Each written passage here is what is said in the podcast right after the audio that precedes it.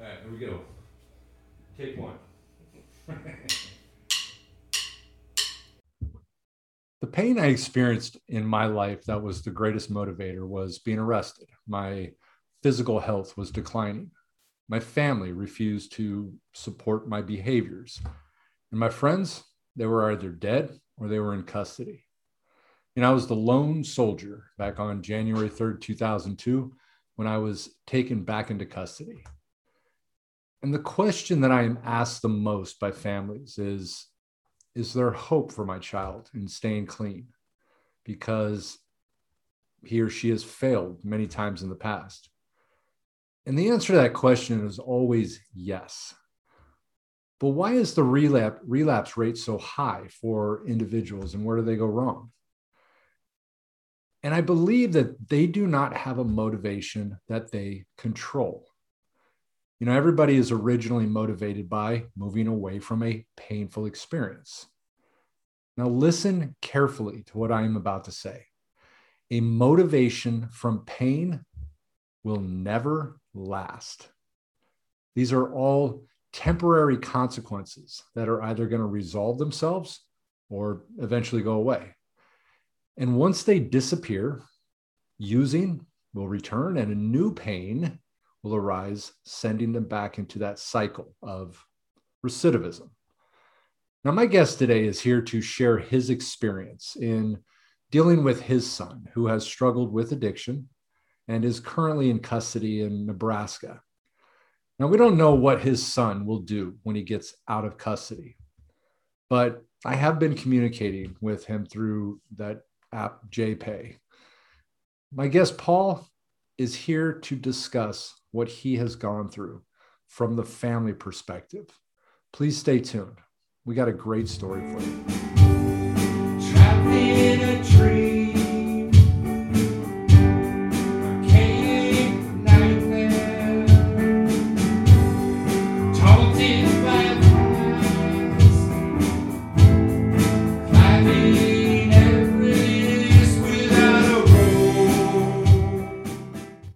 You know, it can be exceedingly difficult to determine how serious someone, whether it be a family member or a friend, is about getting help because the dis- decision can be very skewed by lack of money, being tired, employment problems, relationship problems, health problems, and in our case today, being incarcerated. When resolved, this may alter their course as they return to the previous lifestyle you know, a lot of children and young adults are going to learn very early on the person or persons who they can use to manipulate as they use love as the tool to save them from negative consequences.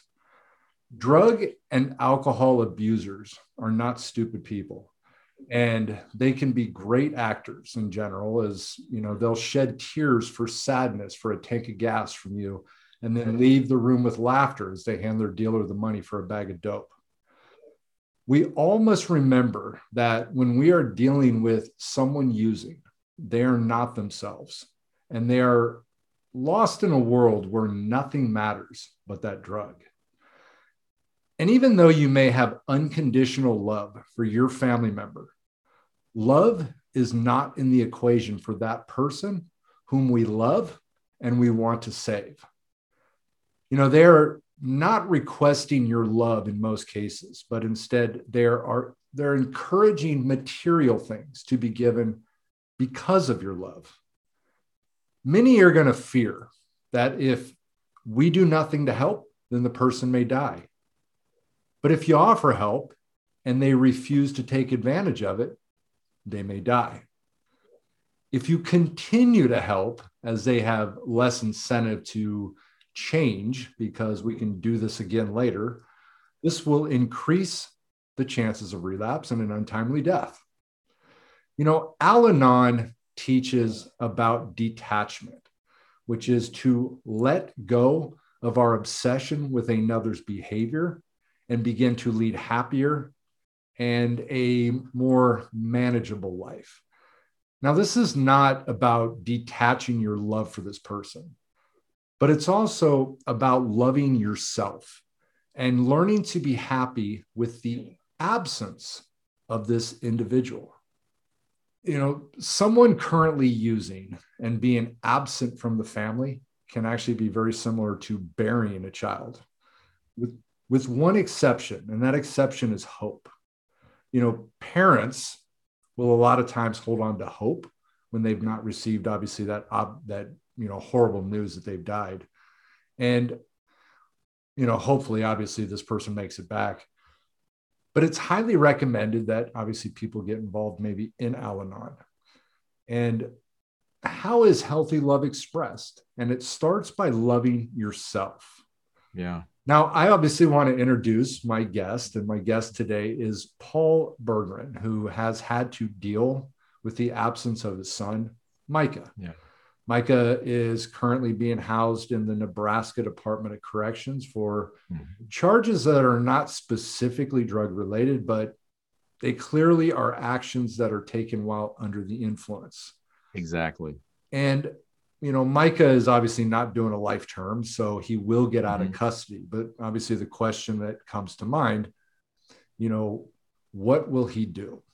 Mm-hmm. Will, you know, so Paul, my guest today um, is going to actually discuss this. And I, and I want him to actually talk about the impact that this has on the families. Yeah. And so let me ask you real quick, Paul, when, um, how many times now has he been in custody? Three times in 2020 uh, that were actually extended stays at the county level in jail. And once prior to that, about a year and a half earlier, maybe two years earlier, when he just did an overnight. And that scared him, but obviously not enough. And this third time that he went in, in um, uh, 2020, actually led to him because he had similar charges within the same year uh, like you said, not directly drug related, but related to drug use, the behavior and the decisions and all the bad decisions related to drug use. Uh, the judge decided not to show leniency a second time. Instead of saying, nope, you're, you're doing hard time. So he's in prison now for the rest of all of, all of 2021. And this may be a great thing for him. He said that. And we've actually said this probably has saved his life in 2020 and like you talking with uh, Kenneth Carter III in your recent place, he's even said the same words. I think this is exactly what I needed to change my life, to turn my life around, especially hitting prison. Because when he was in jail, he still had this sense of, okay, I got this. Jail feels temporary. Mm-hmm. Prison, not so much. This is like, whoa. I don't got this. Has he that really got his attention? Has he actually really tried to get clean before? Yes, but outside, like, like outside of custody.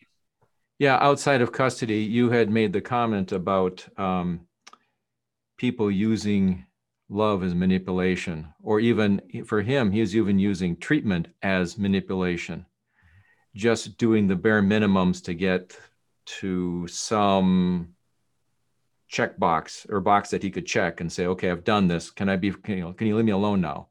I've done what the judge wants, you know, that type of thing. He didn't own it, mm-hmm. um, regardless of how much money or time or effort we put to get him into treatment. It would last either a few hours, maybe I think at most he made it a few weeks, but then he always was really good at hitting hitting his own self destruct button.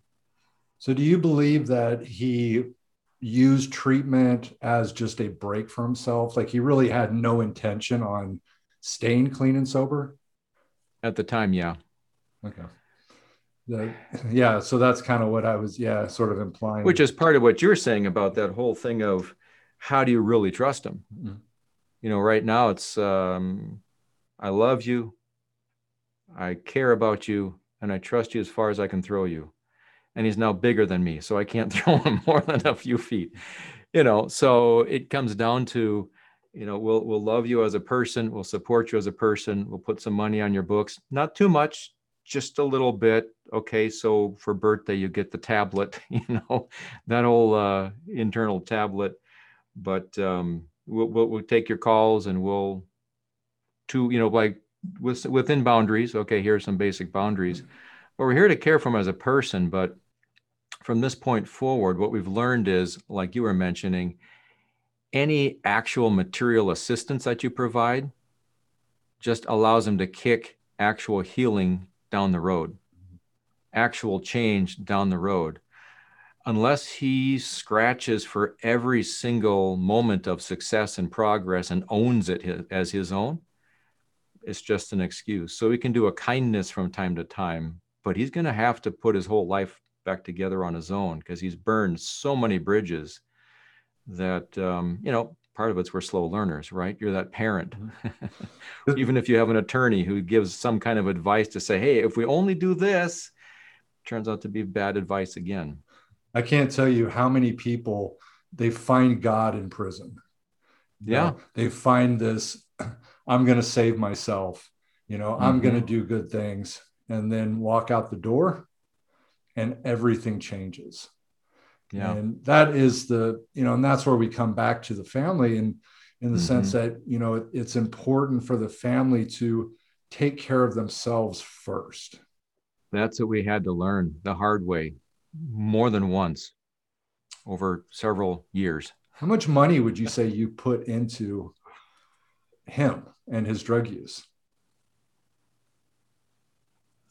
Between the attempts at treatment. The attempts, even one of the Cadillac premier places in the country up in Wisconsin, uh, to apartment, you know, paying for apartments, you know, vehicles, um, just odds and ends. Oh, and there's a, a child, wonderful, wonderful little grandchild who's now 18 months old, who's come out of this whole relationship and this whole story um, all told, it's easily forty, fifty thousand dollars in about five, six, seven years, five years or so, five, six years. And that is, you know, again, and I always I always like to say that you know the the drug user mm-hmm. sacrifices the parents, you know, and uh, well, I've actually buried a child. Our first born did not make it past birth. I know what it's like to lay a child in the grave and and put the last shovel of dirt on or the first shovel of dirt on yourself. I know what that's like. And sadly, that was part of the motivation to try and never have to do that again. But as you mentioned earlier, enabling my own addiction to try and fix it, or my wife, or when we were at odds with each other, when I had finally stepped back and said, I'm not doing this anymore, he needs to be on his own. And it took my wife longer to come around to, no, I can't fix this. And you know even you know letting him back in the house when we had agreed that wasn't going to happen you know there were some hard times. Or even with you know the siblings who were going wait a minute. You've rejected everything we stand for as a family how can i show you love well we found a way to do that you know faith and family really does resign but or, or, or hold you together but in the same way the way he's describing and using love as an addict is a weapon. Mm-hmm. It's not as a tool. And we had to learn that. It's like, no, he runs by a whole different set of rules. And now that he's in, it's like when he's incarcerated, he reminds us of the person we used to know. Because he's, he's clean. You know, he's been detoxed, you know, he's been sober, and now he's been away from it for a while. And now having been burned a few times as you say you come out and it's like oh you're really not different. You're the same addict you were before. That's what we're trying to get him set up for you know december of this year hopefully when he gets out that he can actually be a different person you know we one thing that we discussed on the phone a little bit is the commonality with parents is parents will blame themselves they'll blame yep. each other they'll blame another child if they were not an only child you know? Yeah. I mean how many parents like to take responsibility for the success of their ch- children? How many parents will be proud of their accomplishments but not take credit themselves for the efforts and hard work that their children put in, into things you know why mm-hmm. are you going to take responsibility for their bad choices but not yeah. responsibility for their success Mm-hmm. You know, I create I, in my book that have you received it yet or? No, well, I, I think it's in the mailbox. I got a little notice, Okay. and I appreciate you sending one to Micah. I think that'll give us a good little book study here. Yeah. Yeah. I created an acronym um, in the book and it's called Blame Me. And it's Hmm. because love and martyrdom equals my eternity. And I thought hard on this, you know, and it's almost in a sense, if you look at it like a God complex, you know, when someone Yeah. believes they have a godlike ability, you know, you didn't decide this and you should not suffer, you know, for the decisions that are made by your child. That's really well said because it's, you know, it's easy to point to his pride. It's harder to recognize your own pride. Mhm. It's easy to point to his selfish love. Mhm. And it's harder to look at my own selfish love. It's easy to look at his vanity and people pleasing and uh, uh, idol chasing. You start to realize, whoa, all three of those things are me. Mhm. And, you know, like you read in, in Genesis, in the beginning, God. It didn't say in the beginning, Paul. and that's a hard one to swallow, but it's also wonderful when you finally do. It's like I, I'm not God, and I'm so glad because I'd screw it up. I have, in fact, I have screwed it up so many times when I've tried to play that role. Even with Micah, um, the fact that he has a number of special needs was another excuse to say, well, you know, he can't handle it completely because, or the addiction, he can't handle it completely because, but that's not loving. Loving is, yes, he can handle it. Yes, he can learn to handle it. Yes, he's going to take some really hard blows in his learning and he's going to own it mm-hmm. and he's going to get up. He's going to fall down six times, get up seven. But I can't be that person to do that. So he's in, you know, he's 24. Mm-hmm. Time to grow up and time to let him grow up. Yeah, and it sounded so like part it, of my it- fault. It, sounds like you sort of held on to that for a while. I mean, Oh, you yeah. you held on to the blame. You held on to, you know, that somewhere along this line you are responsible. How did you get out of that? Well, you know, part of that comes from, you know, adoption. Okay. So when you take on the little life handed over to you and said, here, you know, you having having lost one child at birth and then having another child handed to you and said, here, you know, he's all yours. Uh, there is that certain sense of I've I've taken this on, but part of that is when you finally realize every time I try to do something for him that he could, should, would do for himself, I'm harming him. And it's really not about me. It's not about me. It's not about me. And that piece you were saying earlier about you have to take care of yourself because I can't help anybody if I don't care of myself. And we tried to go to Al Anon, you know, a few times, my wife and I.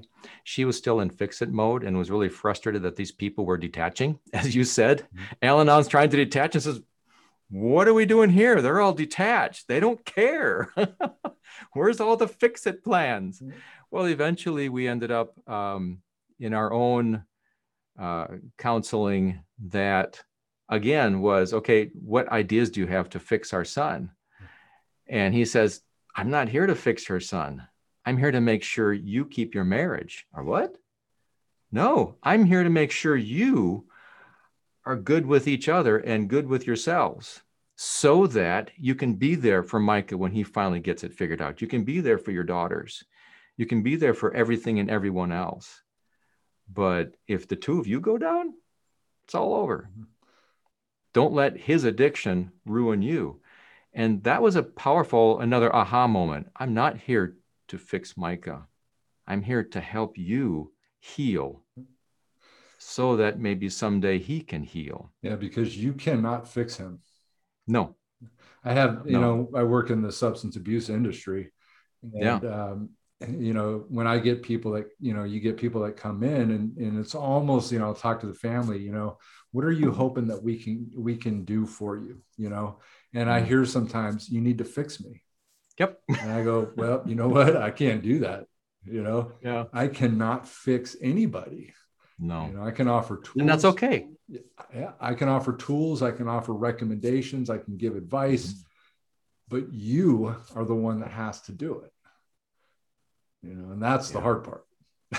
it is. And and you know, actually having him in jail and in prison has given us you know a mental emotional physical break because we don't have to wonder where he's at what's up what's going on we can rest while he is healing and recovering in, in a similar way that um, you know your previous uh, interview with um, with kenneth it's like that was his chance to begin learning about himself mm-hmm.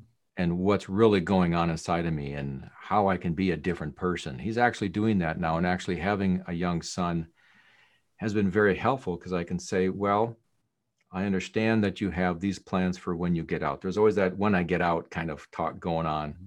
even though it's a ways from now. It, it keeps him going, but it's also what kind of a role model are you going to be for your son?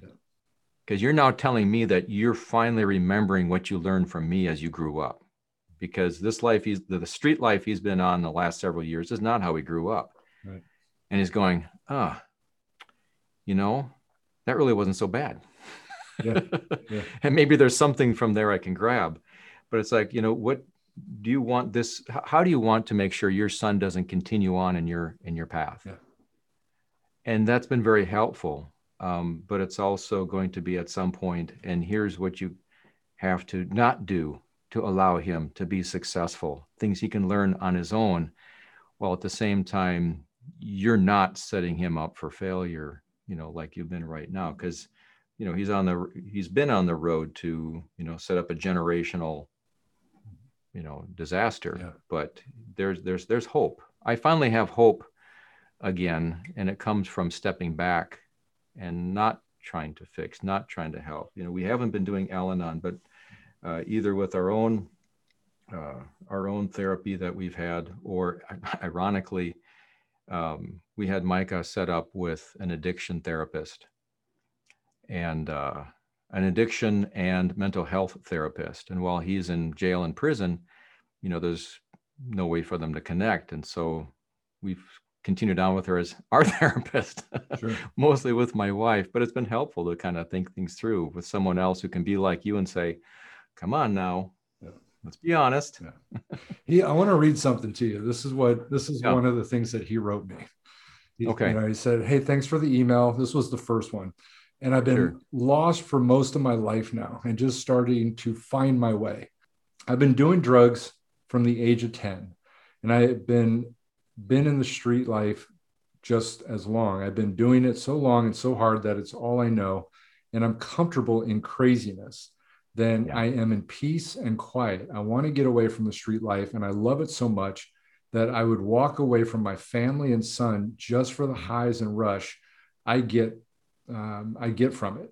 I hate that I love the street life so much. And there's so there are some days my mind is on the right path but most of the time, my mind is on making the next move and how to come up quick.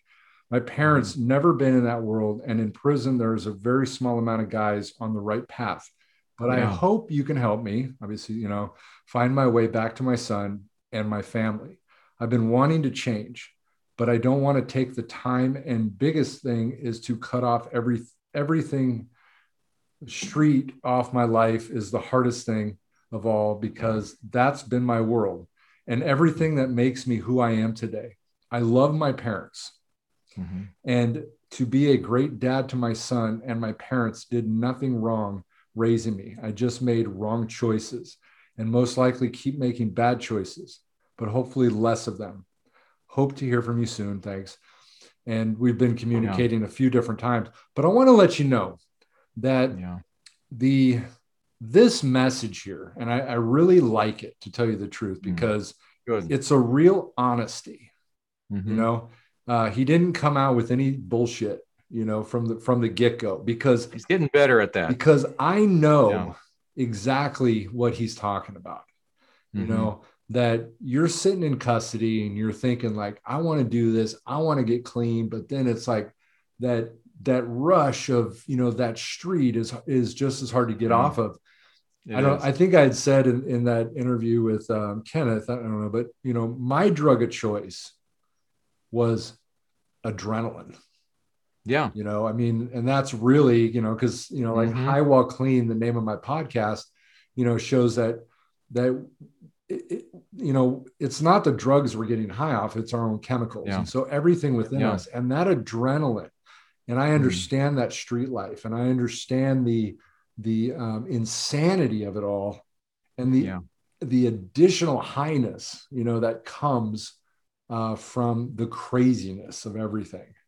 And yeah. so that's why I really like that message he sent because again, I, that's that's so honest on where he's at. And mm-hmm. I do want to tell you though that that is not does not mean that's a bad message. Okay, yeah. because um, it's basically saying that yeah, this is my mind and it's going back and forth and it's going crazy mm-hmm. and I, I don't know exactly what I'm going to do. You know, how do I do this? He asked for help in that. Yeah, and that's also relatively new and I think that's partly what prison has done for him. And like you commented before, it's one of the best things that happened to me. I think that's where pain and tragedy, like your book, I haven't seen it yet, but at least by the title, um, pain and sorrow and tragedy really can be some of your best friends because it forces you to be real. It forces you to be honest. Um, and that's really where some of our biggest concern is. I remember we took him out to a, a week. I took him out to a week long therapy session in Ohio and this person did a fabulous job of helping him connect between the emotional side of his brain, where lots of his trauma had been Im- embedded. So that you're constantly thinking and feeling like this trauma is still happening to you because it's in the emotional side of your brain, and how to transfer some of those those thoughts and memories over to the thinking part of your brain that can go, oh, wait a minute, that was a long time ago. It's not mm-hmm. happening right now. I don't have to be controlled by that and that really was helpful but when he came back he was trying to set himself up with you know distancing himself from people that were part of the problem and trying to have a different way of life but then he made the comment you know because he has you know a number of other issues going on like you say the brain buzzing all the time um, where he says i'm just like he said in the email i'm just not used to this mm-hmm. i'm used to this and when i'm down here ah, that feels weird. Mm-hmm. I don't know how to not be going 150 miles an hour when you're asking me that I should be at 75 miles an hour. I can do this for a few days, a few weeks, maybe. And that's, you know, and then I just got to bust out and get back to. So it's, it's like you, how do you get that same high feeling while clean? Yep so that you don't have to go back to all that self-destructive stuff and that's where we're kind of like okay i want to believe it but you know the more time that he can get away from it you know and, okay. and stay off it um, yeah. the better chances he will have because the reality being is he's killed a lot of brain cells you know well yeah and what happens you know is that it's a thing called neuroplasticity right that okay that true saves it literally it saves us from the mm-hmm. toxins that we're putting in our body but on the flip okay. side when that happens our body mm-hmm. becomes dependent upon it right mm. and so when you get off methamphetamine um, and this is the this is sadly why the relapse rate is so high with methamphetamine is right. because you know we have a part of the brain called the amygdala and that mm-hmm. the amygdala stores our emotional memories yep. so the highness that he originally felt back at the first time that he used it when you really yeah. got it right yeah that's ingrained in that amygdala and that's obviously what does the cravings now the flip side to that is neuroplasticity then becomes a positive if we stay off it because then our body starts okay. changing back, right? Okay. But you're going to go through depression. You know, you're mm-hmm. going to go through these ups and downs. That memory of the high is there. Yeah. Which is why number one, we don't want to talk about it. We don't want to glorify it, you know. Right. We don't want to build it up. I've, yeah, know, I've heard some of those glorifying stories. Yeah. Yeah, and that sets us up and we're in trouble, mm-hmm. you know that's when if you know when i tell clients this all the time if you guys start doing that stop you got to just stop you know because yeah. you can you can the power of the mind our minds have the ability to induce cravings to where i can taste it i can feel mm-hmm. it you know mm-hmm. and and when i get there i'm going to most likely do it yeah you know? and so yeah. that's the power of it and that's the the challenge that he's going to face so the more time that he can stay away from it, you know, that's why honestly, maybe another year, if he'd been sentenced to two years, and might have been better. Uh, but the long who knows, you know, if you get in trouble while you're in there, they do feel free to tack on more time. Absolutely. So the, so the longer he can stay away from it, that neuroplasticity will resort back to functioning as well as possible. I mean, there's yeah. you know damage that has you know dead brain cells never come back, but right know, the the changes but the brain does take over and fill in gaps and one thing you mentioned uh, on your I, I, listened to previously uh, there was the comment that you know you can actually take and this may be helpful for him you know as a family member trying to find some positives where you were making the comments about you can take some of the skills that you used to use that got you in trouble take those same skills and put them over here. And now you can actually do it the right way. And I remember when he was in high school and actually learning to be a, a gourmet chef in a retirement community, had a you know a gourmet kitchen.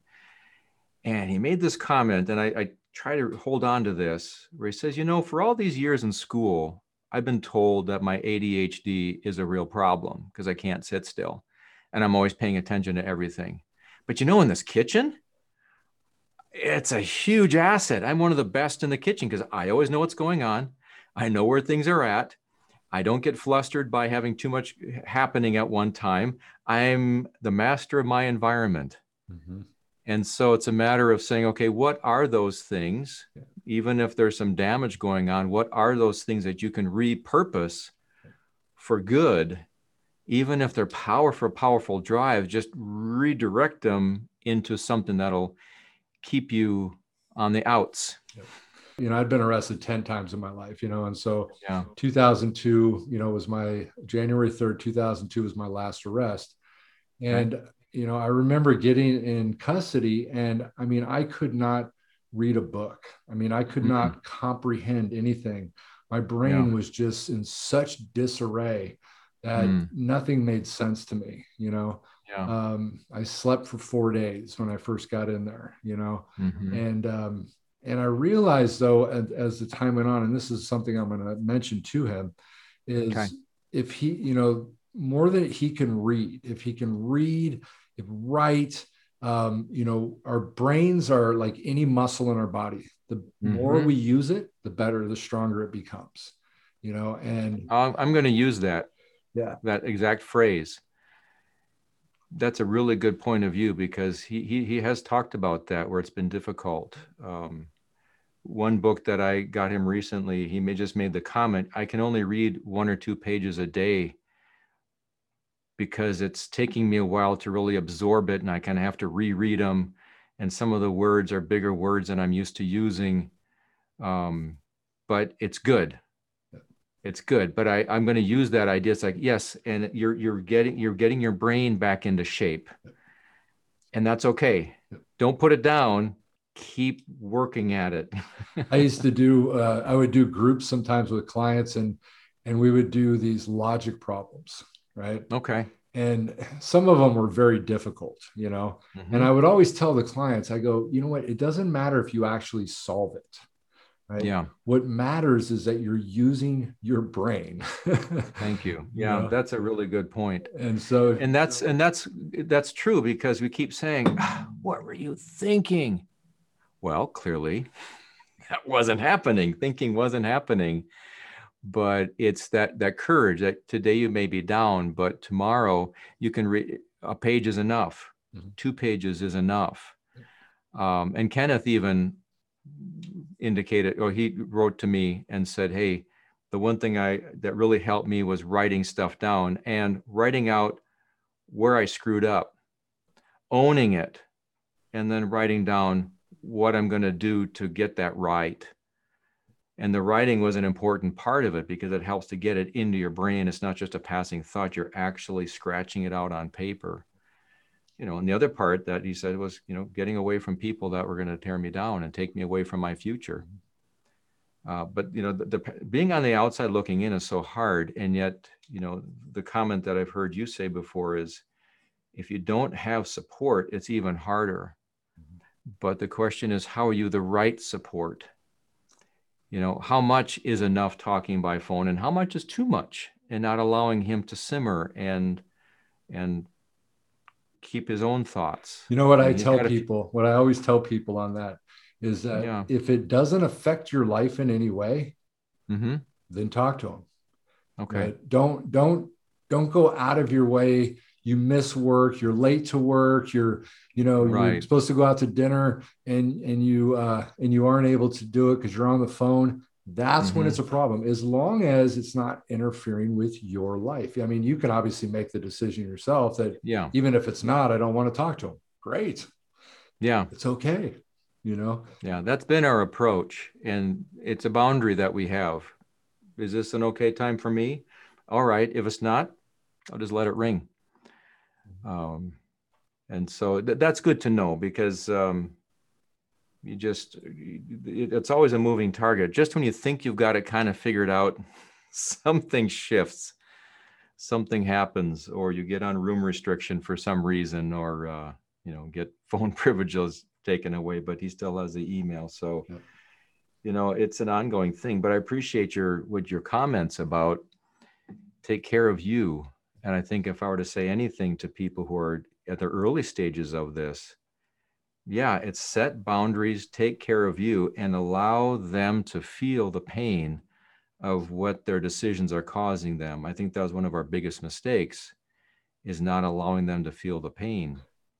That is the and, key to it because pain is, you know, pain is inevitable. Yeah. But for the substance user or abuser, um, yeah. it is detrimental the more pain we have you know I, I tell you you know it's like how do we really define feeling good yeah. if we haven't really experienced pain how do you know what that yeah. is? how can you correlate the two yeah you know and so um, but yeah i mean the title of my book pain failure and misery are the stepping stones to success you know yeah. because if i can utilize my pain you know as a teacher as a lesson um, yeah. the more pain that we can experience, the better we can become. And we can become better than even people that have never been through it. well, and and that's the power. Uh, the challenge, of course, is being willing to face. You know, pride gets in the way, and being willing to face your pain. Um, and now that I look back, you know, on on childhood, uh, always such a great sharp kid you know he loved to talk about you know both of his grandpas were troublemakers so it's like tell me about a time when grandpa got in trouble. That helped him feel better about being in trouble himself but he always struggled with talking about his own getting in trouble just even just simply processing it you know what were you thinking? How can we do that differently? It's like nope nope nope that's in the past that's in the past we don't go there we don't go in the background and I think that's really perhaps what's happening now is he has no choice but to face the pain yep. and choose to either embrace it or just completely self-destruct. And it sounds like he wants to heal. He wants to become a whole person and be there for his son when the drugs are telling him what son, what family, what responsibility. Yeah, he's got the rest of this year yeah. to figure it out, you know. Um, so, what's the best way I can be supportive to him during this time to make the best use of that time? Because that's one thing that uh, Kenneth talked about. Says, I used that time to become a better person. Mm-hmm. What are the best things we can do to, uh, we can't do it for him, obviously, but what's the best thing we can do from the outside looking in? Um, you know, honestly, sometimes the best thing is to, you know, um, keep a little distant you know don't mm-hmm. be over you know helping yep. don't put too yep. much money on his books uh, i keep it modest yeah. he asked for more and i say well that's something you can work with okay if you want that extra thing all right I guess you're just going to have to make some choices. oh, okay. And I kind of said this on the the podcast with Kenneth, you know, was that I isolated yeah. myself. I separated myself from, you know. I was the guy literally sitting in the corner working on myself, you know. Okay. Um, and you know, I had um, I had books. I had great mm-hmm. books. Mm-hmm. Um, I had um, you know, my dad actually, my uh, pastor came from my dad's church and actually brought me some really good books. Um, mm-hmm. And uh, and so I read, you know, again, just doing a lot of reading, and I think from his perspective, um, I think that's what he probably needs. He needs to be alone yeah. mm-hmm. um, to a certain degree so that he can focus on himself. I'm going to send him some messages about this. Yeah, that'll be important because he, um, I, I really think that that was a huge part with me. You know, I didn't have, yeah. I mean, yes, I had my parents, um, mm-hmm. but you know, they didn't visit me all the time.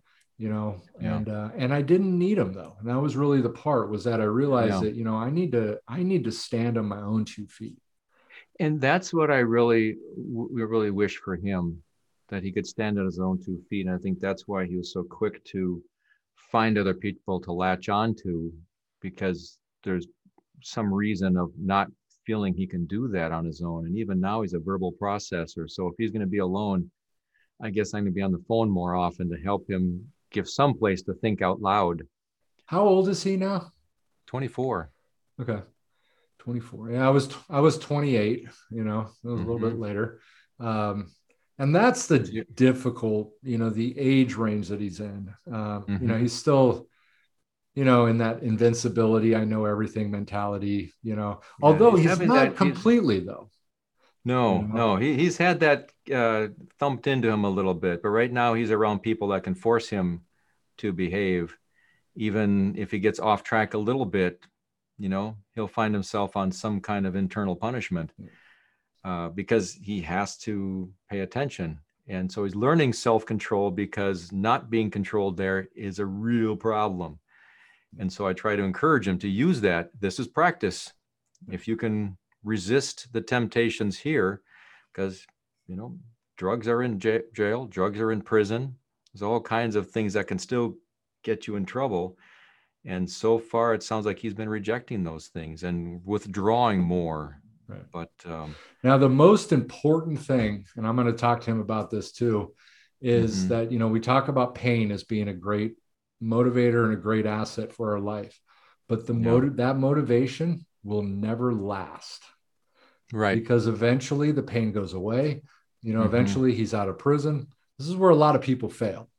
Right. And so his motivation really needs to change. And he yeah. needs to focus on what are my goals? What are my dreams? Mm-hmm. what are what are the things that mean more to me than that drug itself? Yeah. you know his son you know he's got a son that yep. you know if he can maintain the value and the importance of i want to be a good father you know mm-hmm. i want to have a career i want to have a house someday you know yeah. i want to be happy Exactly. You know? Because happiness does not come from drugs. No. You know, even though you get and that, even as you said before, that feeling of being high isn't really from the drugs. It's what the drugs trigger. But there are a lot of great ways to trigger that feeling of high that don't involve drugs. Yeah, you have to. One of the things I teach is that, you know, high while clean, Mm-hmm. And you know the the reality being though too is you do have to alter your perception of pleasure a little bit. Okay? Yeah. Um, and you know pleasure is a survival. We get dopamine mm-hmm. when we mm-hmm. eat food, when we drink water, and we're thirsty. When you have sex, you know for maintaining our species. Um, and uh, but you get high from I get high from sitting here talking to you. Yeah. You know, I can get high from if you have a job that doesn't feel like a job, I get high, you know, doing that. You can go mm-hmm. extremes, obviously, and jump out of airplanes and go bungee jumping yeah. and, you know, zip lining and stuff like that. Um, but I find enjoyment in things I do. And that is, um, but you do have to alter that concept of what pleasure means because and that's what's hard from a family member's point of view and that's part of the grieving that goes on when you see a child going down that path that you're grieving all the things that could have would have should have been mm-hmm. and laying those to rest and allowing him to recreate that space. I mean the last time he was arrested in my heart and soul in many ways i felt as though it was like the ultimate gut punch just the way it happened. Mm-hmm. it's like well i guess my son did just die. I don't know if if anything can be recovered from that. It did feel like a death. But fortunately the people around me help to pull me around and say no actually he's still here. You've got the hope. Yeah. Um, but again you know the and you don't know what he's going to do when he gets out you know? Right. Because that's up to him. That's his mm, choice and, and that's that's that that's the part that you want to be hopeful as a family member but you've been burned so many times you're in this where's the balance point between hope and support and it's like hands off it is what it is. Mm-hmm. you know preparing yourself for five steps forward three steps back okay but at least we're still two steps ahead you know it's having that kind of optimism it's like addressing what's real and feeling like yeah, the next time it might be two steps forward and no steps backwards mm-hmm. okay and letting that be his world and his life and it's not the one we thought it was going to be. It's not the one he necessarily thought it was going to be but it's it's his hope for his future. I got a question for you on so your son he was adopted. Yeah. What do you know about his parents or his birth people? Yeah his birth parents. Well you know there's there's a a whole family story there, and he's actually reconnected with them. And unfortunately, they had a chance to experience what we did, um, mainly on, on the one side more than the other. And you know, there's some pattern here to you know his his past history, but there's also that sense of hope in uh, you know connecting with his birth mother that even though she unfortunately experienced some of the same bridge burning that we did because he was still in the midst of all this. Mm-hmm. There's still that sense of hope. And so, in one sense, I really appreciate that because uh, the team is bigger. This is a team sport. This is really a team sport.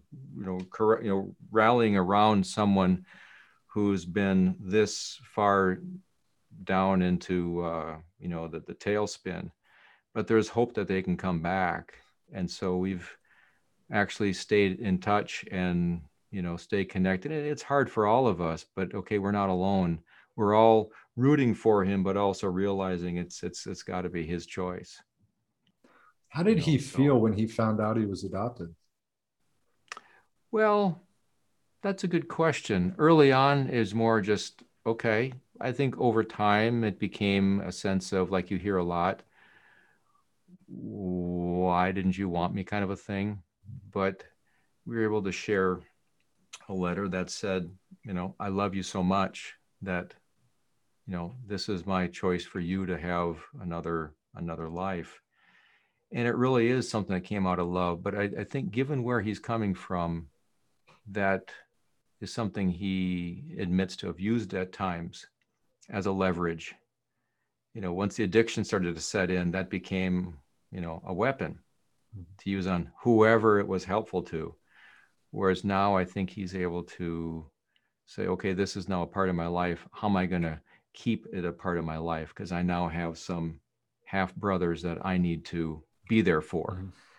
and to be able to take care of. And I want them to look up to me, kind of a thing. So it actually has expanded his view of these are all the reasons for getting my life right. So, if you were to, to send a message or tell a message um, to the families that are going mm-hmm. through this, what would that be? It's not your fault. It's also not your job.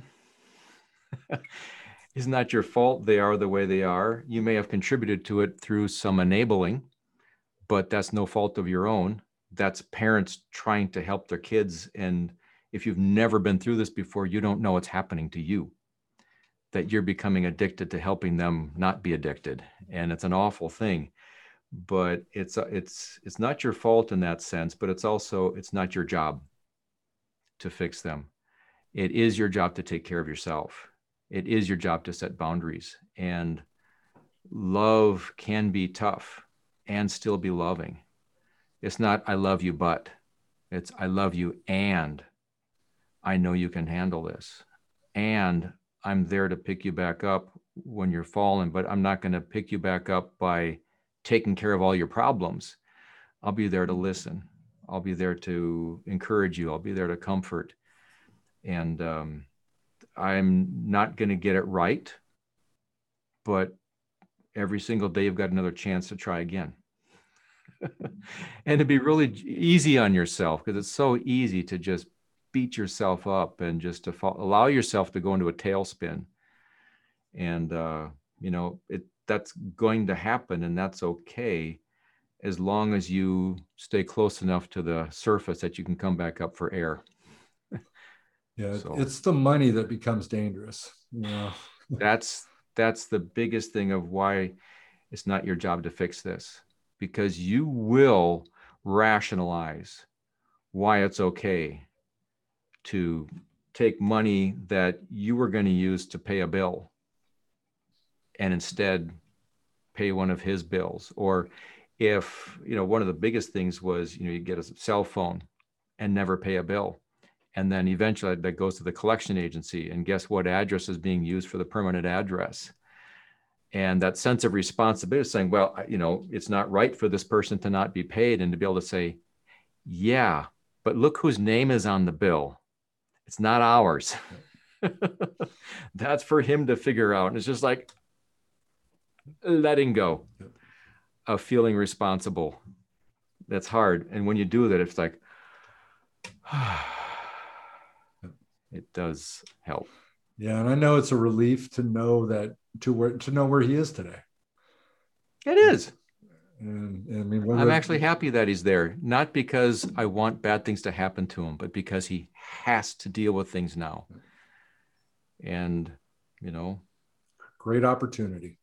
God has his attention now. You have his attention. We have his attention. There's a few other people that have his attention, and uh, you know there there is hope.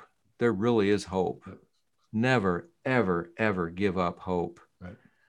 Um, but also get out of the way and let that hope emerge. I think is really where it comes from. Yeah. Yeah, I have another acronym that I put in my book, and it's called it's called Healing Me yeah. which can be equated with happiness equals a loving, invigorating, never ending, grateful, multifaceted exultation. It's the strength that comes yeah. from the many facets as we come together. Yeah. Right. As we support each other through love yep. and gratitude. And this allows, yep. you know, us an ability to, as you could say, rejoice. You know, shame and yeah. blame is what, again, I've seen mostly through the years that yeah. will hold you down it will destroy your life and it's time that yeah. we stand together you know and i think this is a big key you know there's mm-hmm. no need to do this alone and we can love together love let our voices yes. echo let our voices echo that's why i really appreciate you coming on here you know it's um you know so many people out there you know are shameful of their mm-hmm. family mm-hmm. member you know oh you know they feel responsible oh this is going to make yeah. us look bad you know um, i honestly have an opinion that at funerals if you have a, a son that died of drug overdose why aren't you talking about that at the funeral yeah you know because these are the things that can help people you know well and we've been able to avoid that by the grace of god there's still a chance for him to make an impact on this world and you know, we go from Yale to jail. You know, his sisters are in college doing very well towards their professional medical related career. And at the same time, I'll talk about them. And as I even meet new people and they say, and, uh, you know, do you have any other children? Yes, my son. And, and, and he's, he's in prison now. And they go, what? You know, Yeah. Yeah. So I don't want to hide him. And I don't want him to be just shunned off somewhere. So, well, yeah, you know, he's he's um he's on his own now. No, I don't do that. And the thing is, it opens up a conversation for people. Even when I was open at times with some clients, you know, in, in a little bit of a private space, but talking about his his challenges with uh, addiction. Boy, all the people that would privately come up to him and say, "Oh man, you know, my son or my daughter," or you know, all of a sudden you're opened up to all these people that I thought I was alone. No, No, you're far No, you're from not. alone. Far from. far from alone.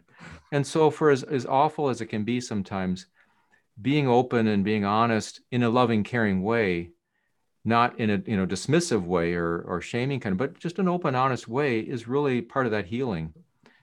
That yep, he is and will always be a part of our family, and this is what we are going through now, I mean, that's and that's okay. that's what that's really what we need. We need more communication.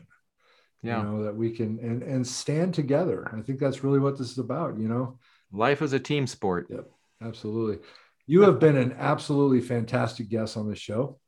Oh, well, this is just a normal day here. I, I appreciate the conversational approach that you take. It makes it much easier. Hey, I want to thank everybody for tuning in to another episode of High While Clean. Let's keep getting high, but let's do it clean. I'll see you soon.